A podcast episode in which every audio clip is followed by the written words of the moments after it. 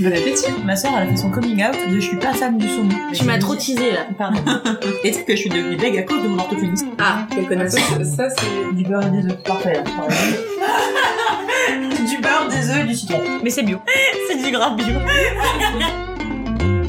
Bienvenue, vous écoutez Entre nos lèvres, un podcast qui raconte les vraies histoires autour de la sexualité, mais pas que. Nous sommes Céline et Margot et aujourd'hui nous accueillons une nouvelle invitée, Irma. Irma a 25 ans et avec elle nous avons discuté des secrets de famille, des premiers baisers dans les toilettes, de The L World et de la vie d'Adèle, de la difficulté à s'accepter tel que l'on est, mais aussi, surtout, des femmes et de l'amour des femmes. C'est parti. Alors, est-ce que ça te plaît d'être une femme?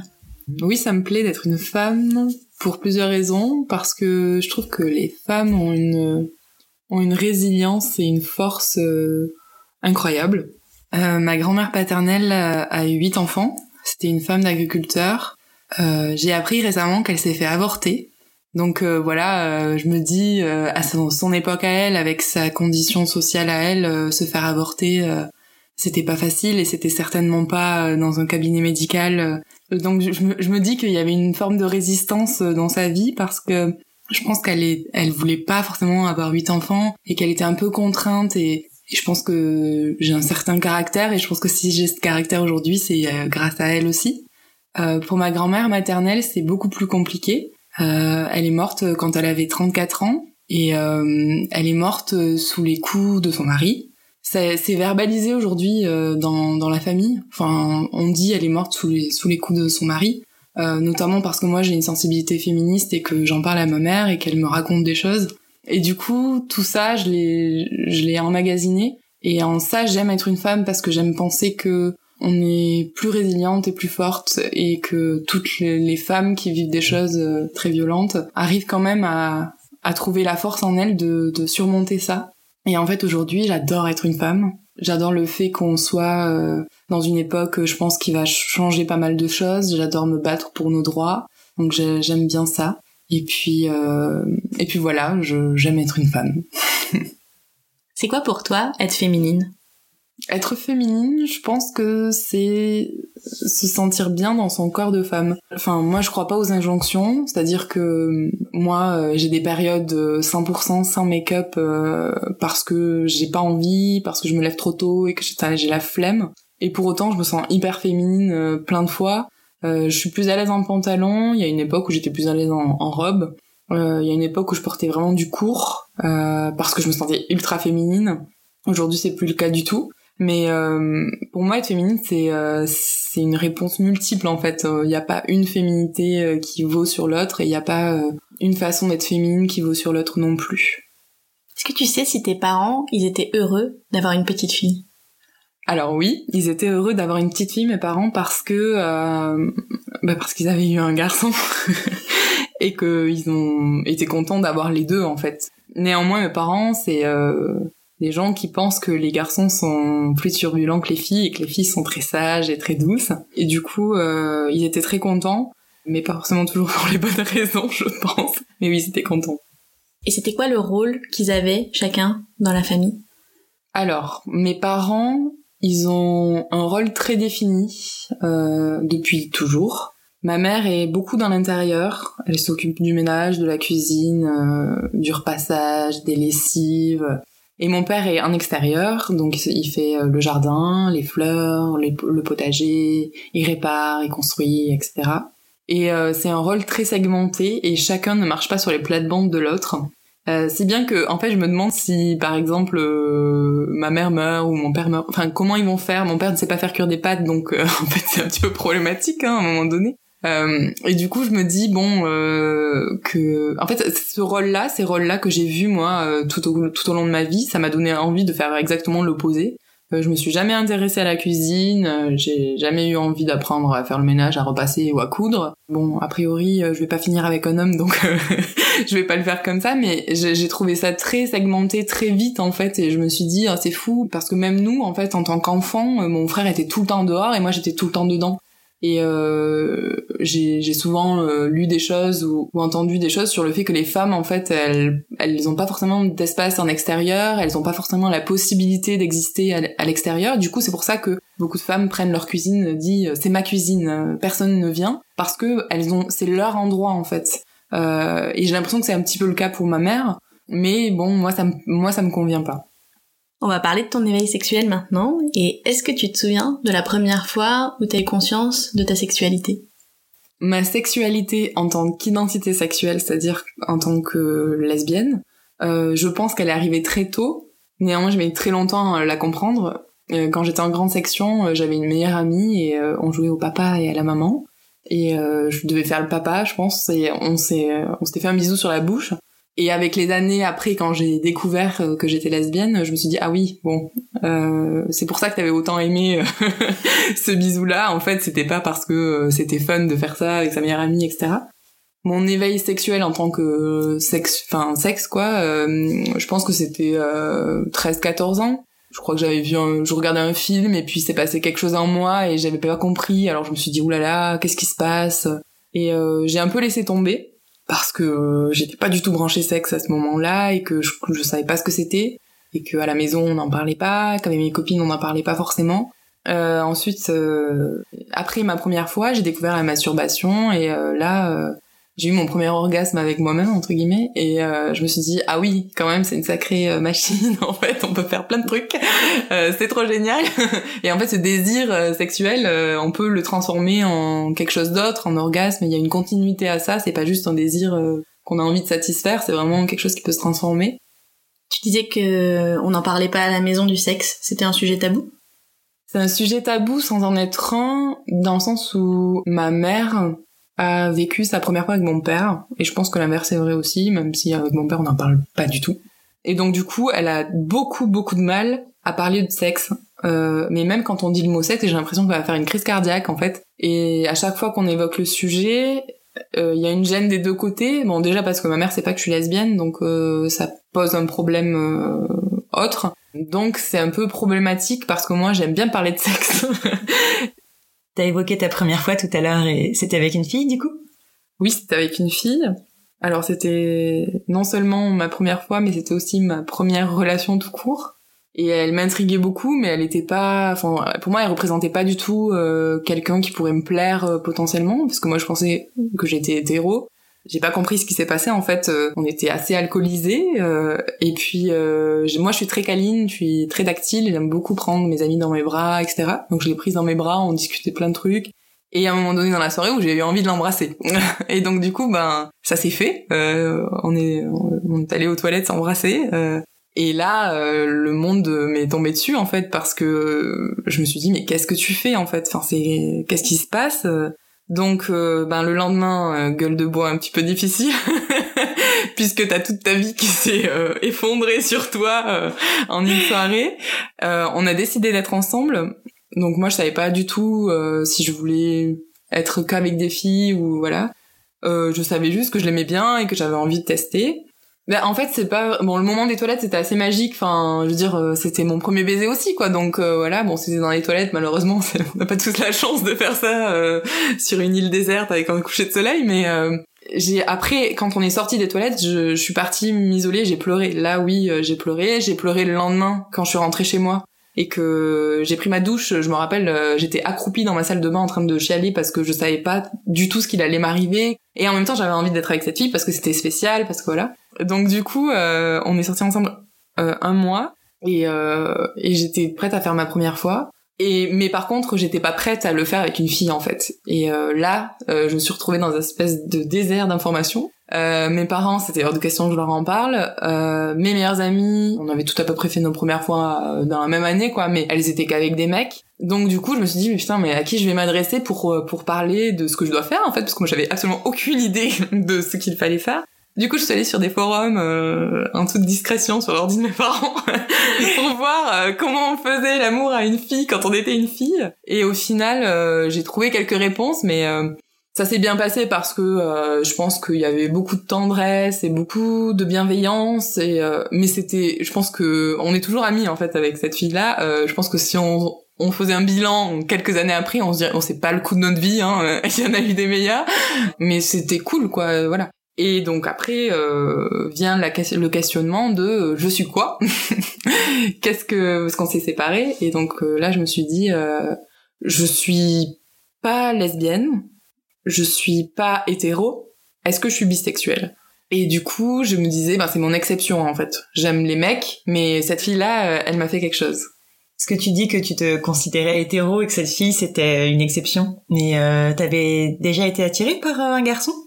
Euh, oui, j'avais déjà été attirée par un garçon, par plusieurs garçons, mais il s'était jamais rien passé. Et je pense que, euh, bon, avec du recul, maintenant j'ai pu travailler sur moi-même, euh, je pense que j'idéalisais beaucoup euh, la relation avec un garçon, justement parce que d'une certaine façon, sans me l'avouer, je savais que j'en aurais jamais, j'aurais jamais de relation avec un garçon.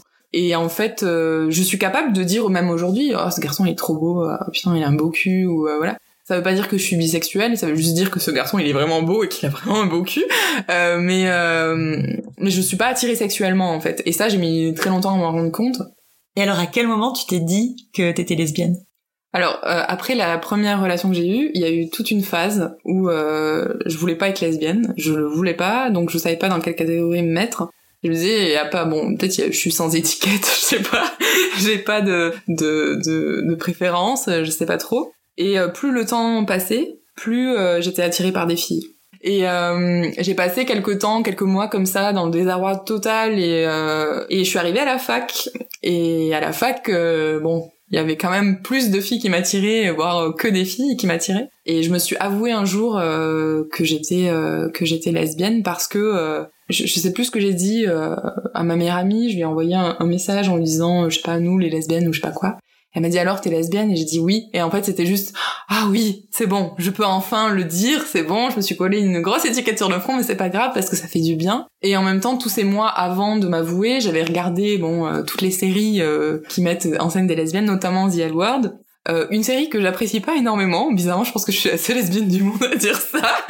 Mais euh, mais qui est quand même qui a le mérite de mettre en scène uniquement presque des, des femmes qui aiment les femmes. J'ai pas aimé The L Word Bon alors déjà parce que je trouve que l'intrigue elle est beaucoup trop compliquée. Moi j'ai pas compris la fin de The L Word. Si quelqu'un peut m'expliquer, je lance un appel. Est-ce que quelqu'un peut m'expliquer la fin de The L Word Je n'ai rien compris. Euh, aussi parce que je trouve que c'est vraiment une série qui parle d'être lesbienne tout le temps quoi. Genre en fait le sujet de la série c'est être lesbienne et j'ai l'impression qu'il n'y a pas d'autres possibilités. Comme si la femme lesbienne était ramenée tout le temps à sa sexualité et que en fait tout le monde qui gravite autour n'est qu'un monde de lesbiennes. Et ça j'ai pas vraiment aimé parce que je pas en fait parce que moi je vis pas forcément dans un monde euh, j'ai des amis euh, gays, lesbiennes euh, tout ça mais je, je, vis pas j'ai aussi beaucoup d'amis hétéros et je je me reconnaissais pas en fait c'était pas moi. Moi je gravite pas du tout dans un monde de lesbiennes et je vis pas dans dans The L World quoi, c'est pas du tout ça. En fait, le truc, c'est que c'est un défaut qu'on peut pas vraiment reprocher à la série parce que c'est la première série qui met en scène des personnages exclusivement lesbiens. C'est comme Rafiki, le film euh, sur euh, les deux filles au Kenya. Bon, c'est un peu mielleux, c'est un peu niais, etc. Mais en même temps, on peut pas. C'est le premier film du Kenya qui parle de l'homosexualité féminine. Donc, on peut pas vraiment lui reprocher. Je pense qu'il y a un début. En fait, c'est le début de quelque chose. Moi, j'ai beaucoup aimé Féminin Féminin, qui est une série québécoise, une web série québécoise euh, sur euh, des filles euh, lesbiennes. J'ai trouvé beaucoup plus travaillé et je trouve que il y a plus d'interrogations sur ce que c'est être une être une femme lesbienne que dans The L World où c'est vraiment alors la toile le coup de la toile tout le monde couche avec tout le monde je, je, je supporte pas. Et en plus de ça beaucoup de beaucoup de femmes lesbiennes ont reproduit ce schéma dans leur propre ville et ont fait des toiles quoi. Mais moi je ne peux pas en fait. C'est pas possible voilà. Mais quand même ça a le mérite de montrer à la télé des femmes qui aiment les femmes, des personnages femmes qui aiment les femmes et qui sont pas euh, des espèces de caricatures euh, de des lesbiennes, c'est-à-dire celles que j'avais avant euh, de m'avouer, c'est-à-dire la grosse camionneuse avec les cheveux courts qui s'habille au rayon mec et ça a été aussi une lutte après m'être avoué que j'étais lesbienne de me dire est-ce qu'il faut que j'ai un certain style vestimentaire et et physique pour être reconnue comme une lesbienne. Euh, moi, je vivais dans une petite ville et, et euh, c'est vrai que toutes les filles, je les voyais, mais se couper les cheveux, euh, s'habiller au rayon mec chez H&M, et je me disais, mais attends, est-ce que c'est ça, être lesbienne en fait? Et en fait, un jour, je me suis dit, ah non, non, non, c'est pas ça du tout ce que je veux. Et je veux être moi-même en fait. Être lesbienne, ça fait partie de ma personnalité, de ma vie, de ma sexualité, mais c'est pas ce que je suis en entier. parce que j'ai vraiment rencontré des, des femmes qui se présentaient en disant bonjour, je m'appelle machin et je suis lesbienne. Et en fait, je pense qu'on n'a pas besoin euh, de mettre autant en avant. Donc moi, j'ai vraiment pris du recul sur ça, sur euh, la communauté lesbienne. Alors euh, moi, j'aime pas trop le mot communauté parce qu'on est trop différentes pour être une communauté, je pense. Mais bon, c'est mon avis. Et du coup, j'ai vraiment pris du recul et je me suis dit, ben beaucoup de mes potes sont hétéros. Je vais pas les gommer de ma vie parce qu'ils sont hétéros. Et eux, ils m'ont pas gommé de leur vie parce que je suis lesbienne. Et euh, du coup, voilà, c'est tout un cheminement intérieur qui s'est fait euh, pendant plusieurs mois et plusieurs années. Voilà. T'as eu le sentiment qu'on essayait de te faire rentrer dans des cases?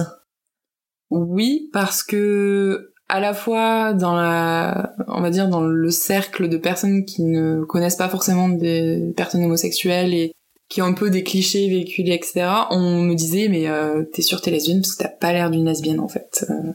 Mais oui, on a voulu, je pense, me faire euh, rentrer dans des cases, mais moi aussi je m'y suis mise en fait. C'était, j'avais envie d'appartenir aussi à quelque chose. Parce que quand tu te colles une étiquette, il suffit pas de te la coller et de dire bon bah euh, voilà, maintenant je suis lesbienne, ben tant pis, euh, je mets ça de côté parce que t'as envie d'appartenir à quelque chose et t'as envie, comme c'est tellement douloureux, enfin moi je le, je le vis vraiment comme une, quelque chose de douloureux, difficile, le, cheminement, bah t'as envie d'avoir des alliés, des, des gens qui ont vécu la même chose que toi et donc du coup tu rentres parfois dans des dans des cercles euh, LGBT et c'est un peu cliché parfois etc.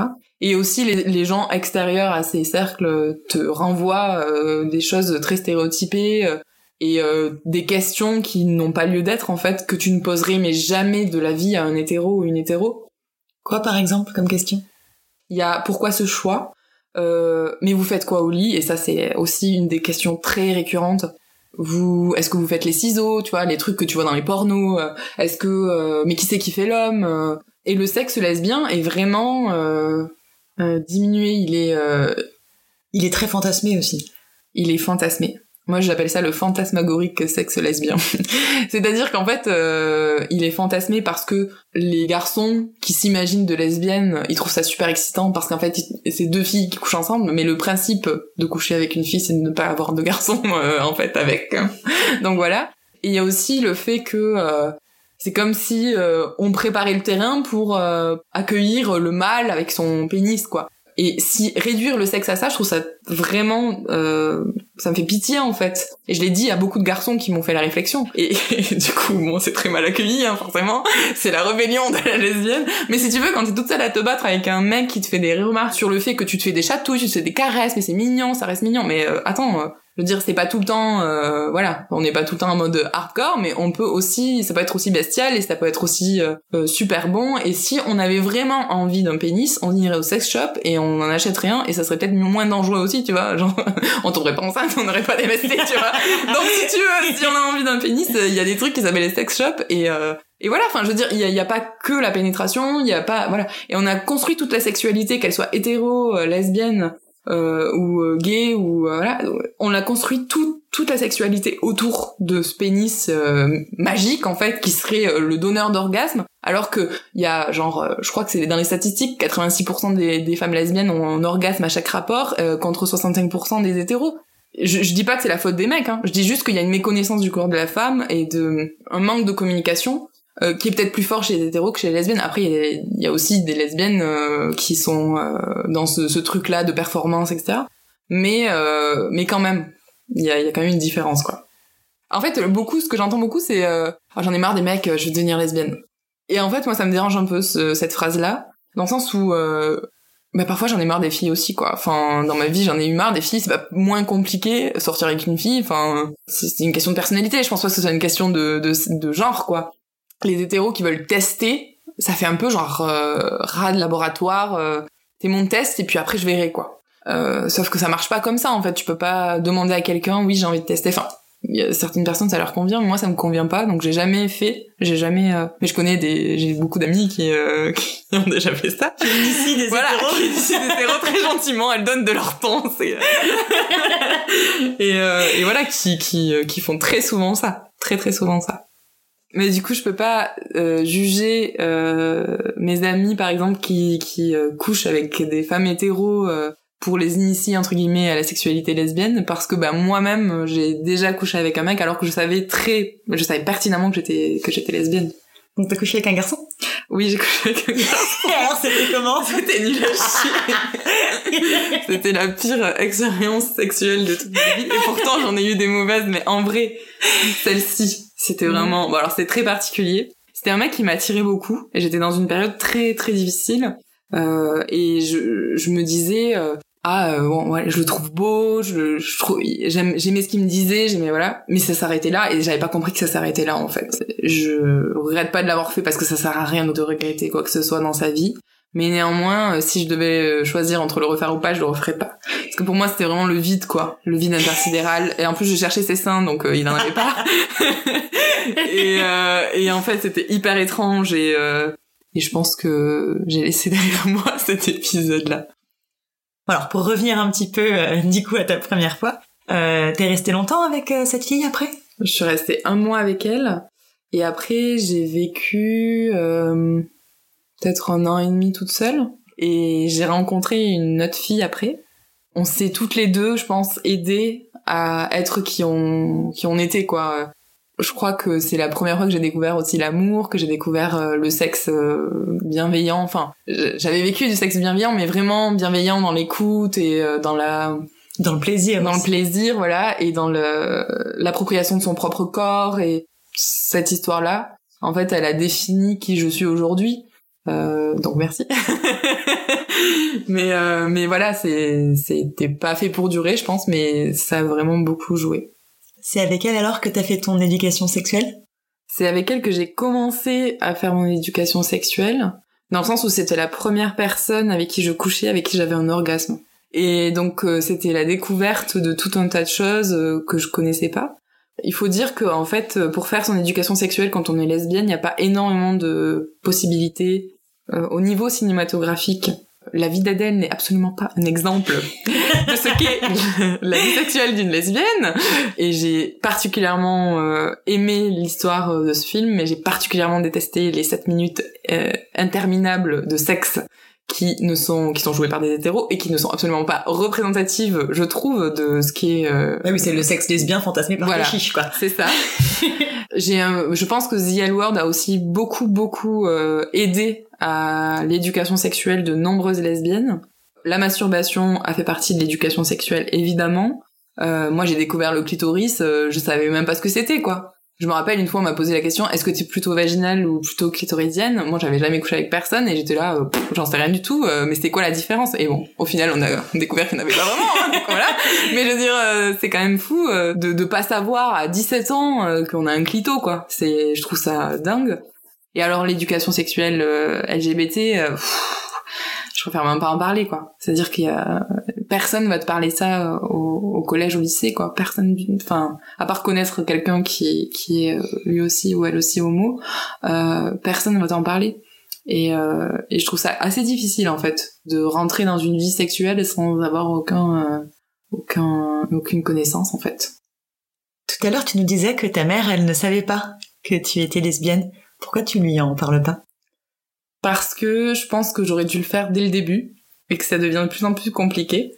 Aujourd'hui, je me sens très bien dans ma sexualité. J'ai une copine que j'aime beaucoup. Euh, tout le monde m'accepte. Les parents de mes potes le savent. Enfin, je veux dire, tout le monde m'accepte comme je suis.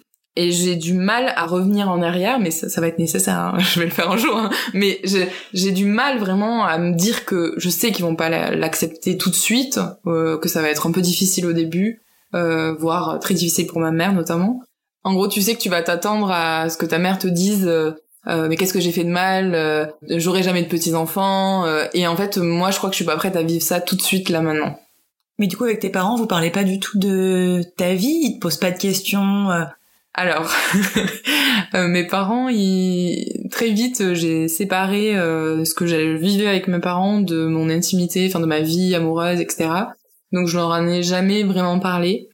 D'une certaine façon, euh, je leur en veux parce qu'en fait ils m'ont justement jamais posé de questions et parce que toutes les peines de cœur, tous les tous les trucs euh, qu'on vit quand on a une vie amoureuse, euh, bah, je leur en ai jamais parlé et je leur en veux de pas de pas avoir compris en fait. Et tu te dis que tu leur en parleras quand? Euh, je me dis que je leur en parlerai quand? C'est une bonne question. je, je crois que je suis prête depuis très longtemps à leur en parler.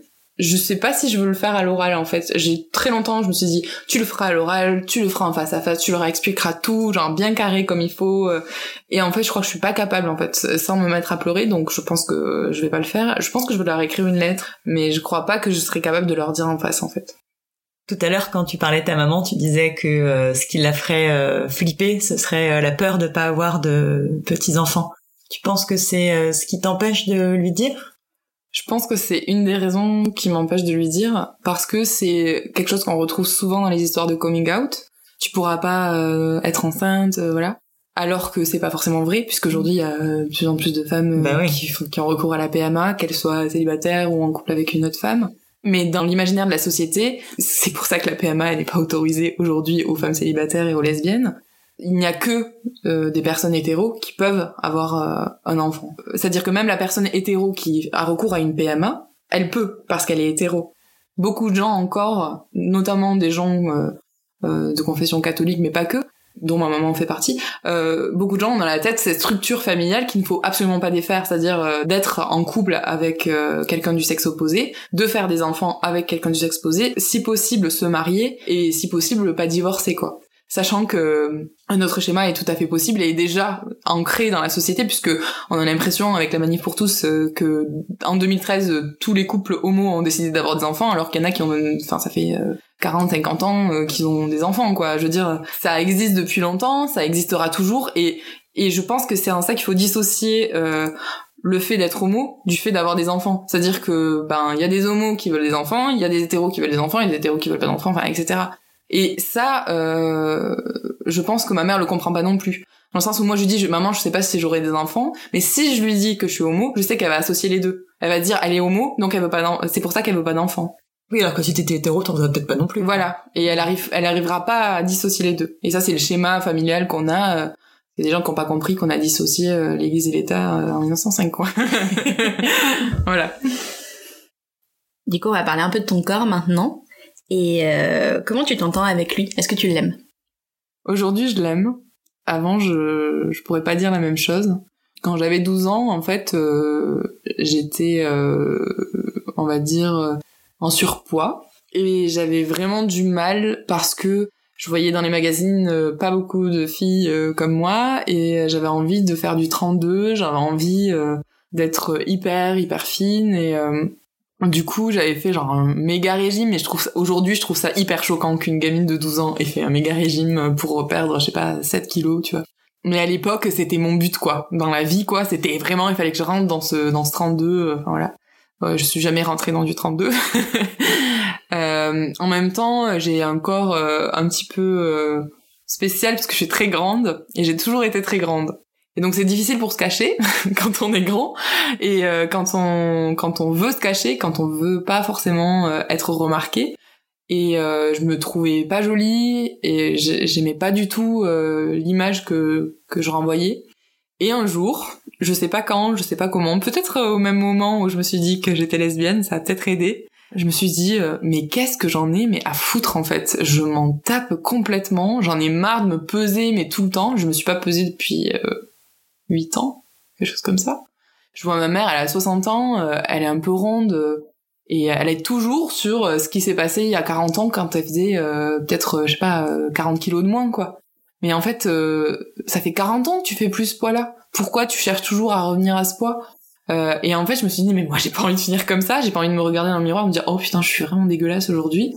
Même si ça arrive, je peux pas être tout le temps con- confiante, hein. je suis consciente que c'est pas tous les jours facile, qu'il y a des jours où on se dit, putain, je ne ressemble à rien aujourd'hui. Mais j'ai pas envie que ce soit tous les jours et j'ai envie euh, de m'accepter comme je suis et ça, c'est, ça a vraiment été un déclic il y a quelques années. Et euh, je, je suis fière en fait d'avoir des formes, euh, elles sont pas hyper harmonieuses tout le temps et et je suis très grande et voilà mais euh, mais je l'aime mon corps quoi et je je l'échangerai pour rien au monde quoi Est-ce que tu te montres nu facilement? Alors aux autres n- pas forcément. C'est-à-dire euh, par exemple même mettre un maillot sur la plage pour moi c'est euh, parfois ça peut être compliqué surtout dans les longues périodes d'hiver. Je trouve que c'est super violent de tout d'un coup là il faut tout enlever. Ça me vraiment.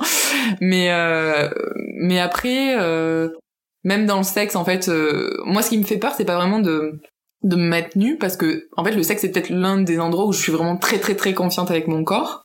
Mais c'est juste, euh, comme j'ai eu quand même quelques histoires, c'est me mettre nu devant une nouvelle personne. En fait, je trouve ça super compliqué. Et euh, bon, bah là, ça fait un petit moment que je suis en couple, donc ça va. Mais euh, il y a eu une période où j'enchaînais pas mal et je me disais, oh, j'ai pas envie, j'ai pas envie de, j'ai pas envie de me mettre nu devant une nouvelle personne, j'ai pas envie d'être vulnérable comme ça devant une nouvelle personne. Et en fait, ça, c'est compliqué. C'est quoi ce que tu préfères chez toi? Ce que je préfère, c'est mes jambes parce qu'elles sont longues et mes yeux parce qu'ils ont une couleur un peu euh, mélangée, quoi. Tout à l'heure, tu disais que t'avais un peu de mal à te mettre à nu devant une nouvelle personne, mais est-ce que quand t'es dans le feu de l'action, t'arrives à oublier ton corps? Alors j'arrive à oublier mon corps parce que je pense qu'on quand on est dans le feu de l'action, enfin quand on couche avec quelqu'un, on n'a pas forcément conscience. Enfin moi je suis pas du tout dans le truc euh, calculer mes angles et j'ai jamais fait ça. Genre euh, de toute façon c'est pas du porno, je veux dire on a tous des défauts. euh, Et ce qui est cool c'est que en fait ce que je préfère dans le sexe c'est presque l'après euh, orgasme et, et voilà. C'est vraiment le, le, le pot à pot et décou enfin découvrir le corps de l'autre mais d'une autre façon. Est-ce que tu penses que euh, ta sexualité influence la personne que tu es? Je pense que ma sexualité influence la personne que je, suis parce que, d'une certaine façon, même si c'est pas vrai pour toutes les personnes avec qui j'ai couché, j'ai toujours été quand même assez épanouie sexuellement. J'ai toujours euh, eu à cœur, je pense, de vouloir découvrir de nouvelles choses. Ça n'a pas été le cas avec toutes mes partenaires, je préfère dire toutes. Euh, et en fait, euh, avant, je disais, pour moi, le sexe, c'est pas tabou, on peut en parler, tout ça tout en étant dans une espèce de rôle que je me donnais quand je, je couchais avec quelqu'un. En fait, euh, j'étais tout le temps euh, dans la satisfaction de l'autre, mais moi, si quelque chose ne me convenait pas, j'osais pas vraiment le dire. euh, et aujourd'hui, c'est totalement le cas. Donc aujourd'hui, on peut vraiment dire que le sexe n'est pas tabou parce que il y a des choses que j'ai testées que j'aurais jamais pen- pensé tester et en fait, euh, mais des choses qui peuvent être insignifiantes pour certains, mais mais qui moi me bloquaient. Et aujourd'hui, je les ai testées, donc aujourd'hui, je peux, je, peux- je peux vraiment euh, dire que le sexe n'est pas vraiment un tabou, quoi. C'est quoi les choses qui te bloquaient? Bah, par exemple, euh, une pratique euh, que j'aurais, euh, enfin, qui, qui me vraiment me- plaisait pas, c'était vraiment la, la pénétration, du coup avec avec des doigts. J'avais super mal et je me disais bon bah tant pis, c'est pas pour moi quoi, genre. c'est pas du tout un truc qui me plaît, c'est pas un truc... Mais j'osais pas le dire par contre. Donc c'est à dire que j'avais mal, je faisais genre ouais non arrête c'est bon. Je disais pas non j'ai mal. En fait faut qu'on trouve une solution pour que peut-être j'ai pas mal. Euh, là avec euh, avec ma copine et elle va me tuer si elle écoute ça c'est pas grave. Euh, en fait on, je lui avais dit dès le début j'avais dit euh, bah, en fait pour moi la pénétration c'est juste pas possible en fait. Et en fait on a discuté et on a essayé des choses. Et en fait maintenant la pénétration j'aime beaucoup et, euh, je prends vraiment du plaisir. Pareil avec le cuni en fait euh, j'étais j'aimais pas vraiment recevoir de cuni euh, et en fait, euh, au fil des années, je me suis dit bon, bah, peut-être que c'est, la personne qui qui était pas forcément très douée. ou- et j'étais pas vraiment dans le dialogue. Et là, euh, maintenant, je, je le suis totalement. Et en fait, euh, je pense que c'est grâce à la communication qu'on avance dans sa sexualité. Et c'est ça qui manque aussi euh, à l'école. On nous apprend pas que la sexualité c'est aussi beaucoup de la communication et qu'on peut pas juste faire son truc de son côté et, et attendre que le, et se dire oh bah peut-être l'autre il va avoir du plaisir ou pas, mais moi je m'en fous, c'est mon plaisir quoi. On est deux. Sinon euh, faut continuer à se masturber et puis faut pas aller euh, faire chez les autres quoi. Mais je veux dire on peut pas euh, on peut pas prendre l'acte sexuel comme un truc euh, égoïste quoi. C'est c'est pas possible. Et du coup, pour reparler un petit peu de masturbation, euh, c'est quelque chose que tu pratiques toujours aujourd'hui? Oui, c'est quelque chose que je pratique, euh, bon, je dirais au moins une fois par semaine, si ce n'est plus. Euh, c'est un truc que j'aime bien, quoi. Euh, je trouve qu'il n'y a pas de truc d'être en couple ou pas, on s'en fout, quoi. C'est vraiment euh, un moment avec moi-même euh, et pour découvrir des choses qui me font plaisir et voilà. Et des cinq sens, c'est lequel pour toi qui est le plus lié à la sexualité? Le toucher parce que je trouve qu'il y a rien de plus euh, euh, au niveau des sensations il y a rien de mieux que de toucher la peau de l'autre en fait. Euh, même d'avoir la peau collée euh, contre l'autre euh, je trouve que c'est une sensation incroyable j'adore. Et je dirais Louis parce que j'aime bien moi j'aime bien entendre les gémissements etc je trouve que c'est vraiment un moment tellement t'es tellement dans ta bulle en fait que tu te lâches complètement et genre ça part et tout Et je trouve ça super euh, super cool quoi de pouvoir d'avoir un, un endroit comme ça où se lâcher, même sonorement quoi, euh, so- sonorement ça se dit, même au niveau sonore. C'est quoi la sensation que tu cherches à travers le sexe? Avant, je t'aurais pas répondu ça, mais maintenant je vais te dire que ce que je cherche, c'est une proximité avec euh, la personne qui partage ma vie. Euh, un moment euh, qui nous appartient, où on est connecté, vraiment connecté. Bon, déjà, on est très connecté dans la vie, mais on, là, on est vraiment que nous deux. C'est notre moment à nous, il y a personne d'autre qui existe et on est seul sur Terre et je crois que c'est ça que je recherche le plus aujourd'hui. Et est-ce que t'as des orgasmes à chaque fois? Euh, dans ma, dans l'ensemble de ma vie sexuelle, j'ai pas eu des orgasmes à chaque fois, mais quand je suis en couple, euh, j'ai eu des, enfin j'ai des orgasmes à chaque fois et et là oui, enfin avec la partenaire avec qui je suis, euh, j'ai des orgasmes à chaque fois. Ouais. Et du coup, dans vos relations sexuelles, elles s'arrêtent quand vous avez eu toutes les deux un orgasme? Bon, on, est on a plutôt tendance à oui à arrêter, faire faire faire un peu chacun de son tour quoi. Euh, donc oui, on s'arrête, euh, mais c'est pour mieux reprendre après en fait. Enfin, on s'arrête, mais c'est juste une pause quoi. Mais en fait, c'est vrai que les femmes peuvent avoir plusieurs orgasmes à la suite. Euh, alors pour moi, c'est pas forcément le cas, mais euh, enfin, il faut attendre un petit temps quoi. Mais oui, dans par exemple, je sais pas, une nuit, bon, on va dire qu'on fait l'amour la nuit parce que c'est très voilà. Euh, bah tu vois, je peux avoir plusieurs orgasmes. Ça m'est déjà arrivé d'avoir euh, en un week-end d'avoir, je sais pas, 15 orgasmes, 20 orgasmes, quoi. Bon, après, à la fin, t'es fatigué, quoi. Tu vas pas au boulot, faut que ce soit un long week-end, tu vois, faut deux jours de récup pour euh, récupérer tout ça, mais en vrai, euh, ça m'est déjà arrivé, ouais, de, faire un espèce de marathon sexuel pendant, euh, tu t'enfermes pendant un week-end et puis tu fais que ça, quoi. Est-ce que t'as déjà simulé? Oui. J'ai déjà simulé avec une fille avec qui j'étais pas vraiment en couple, on se voyait comme ça. En vrai, elle me plaisait pas énormément. J'avais, voilà, j'avais pas vraiment envie de, de coucher avec elle. Euh, et du coup, je simulais pas mal. Ça a duré trois semaines quand même, histoire. mais j'avais envie d'un peu d'affection. Je me suis dit, ouais, pourquoi pas. Mais ça nous arrive à tous, de toute façon. Mais j'ai du mal avec les coups d'un soir. En fait, les coups d'un soir, je pense que je simule à chaque fois, quoi. J'ai vraiment du mal. Tu tombes facilement amoureuse? En fait, je tombe facilement amoureuse, mais souvent, je sais que ça va être des, des histoires d'amour euh, très fortes, en fait. Enfin, je, je suis tombée amoureuse trois fois dans ma vie, ce qui est pas énorme. Et en fait, euh, je suis tombée amoureuse euh, de ces trois femmes euh, très rapidement. C'est-à-dire que euh, bah là, avec ma copine, je crois qu'on s'est dit je t'aime, euh, ça faisait une semaine qu'on était ensemble. Mais parce qu'on s'aimait, en fait, on a appris à s'aimer pendant quelques temps. Et, et en fait, bah, quand on s'est mis ensemble, on était déjà amoureuses. Et c'était le cas aussi avec les deux filles avant dont je parle. Euh, j'ai appris à les connaître un peu et en fait, je suis très vite tombée amoureuse. Et quand je me suis mise avec elles, ben j'étais déjà amoureuse. Donc voilà. Quand t'es amoureuse, est-ce que tu peux avoir envie d'autres personnes? Alors moi, je pense que on peut avoir une attirance pour une autre personne ou plusieurs, dans le sens où on n'est pas euh, des robots et euh, évidemment que si on passe un certain temps avec quelqu'un, il y a d'autres personnes qui peuvent nous plaire quoi. Après, moi, j'ai envie d'être dans un couple monogame. Je juge absolument pas les gens qui sont pas dans un couple monogame. Mais moi, c'est mon concept de couple. Et euh, du coup, pour moi, il y a une limite à pas dépasser. Pour moi, ma limite, c'est le flirt. En gros, tu peux flirter avec quelqu'un euh, qui te plaît, sachant que toi, t'es en couple. Mais tu peux pas aller plus loin. Si tu vas plus loin, euh, ça veut dire que soit t'es pas fait pour la monogamie, soit il faut que tu interroges ton couple et que voilà.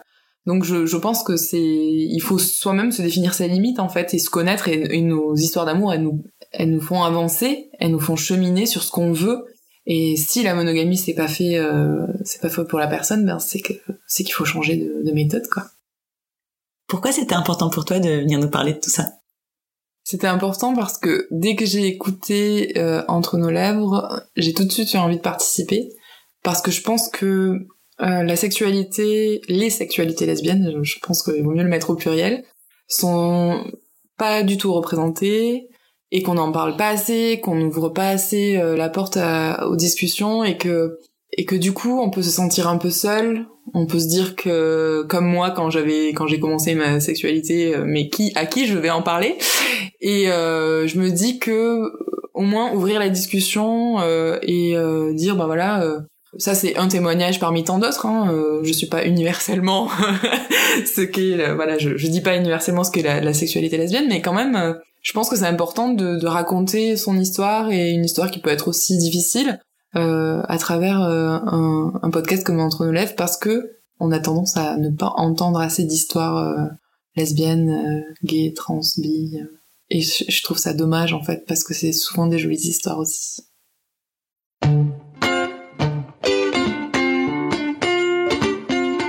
Pour ne pas rater le prochain épisode d'Entre nos lèvres, abonnez-vous à ce podcast. Vous pouvez également nous suivre sur Instagram, Facebook et Twitter, at Entre nos lèvres, ou sur notre site internet, entrenoslèvres.fr, où nous écrivons aussi. Et n'oubliez pas de vous inscrire à notre super newsletter. Tous les 15 jours, à l'annonce du nouvel épisode, on partage avec vous 5 chouettes recommandations. Des livres, des films, des articles, tout ce qui nous a plu ou touché ces derniers temps. Promis, c'est cool. Ah oui, et puis la musique du générique a été composée par Martin de Boer. Allez, à dans 15 jours.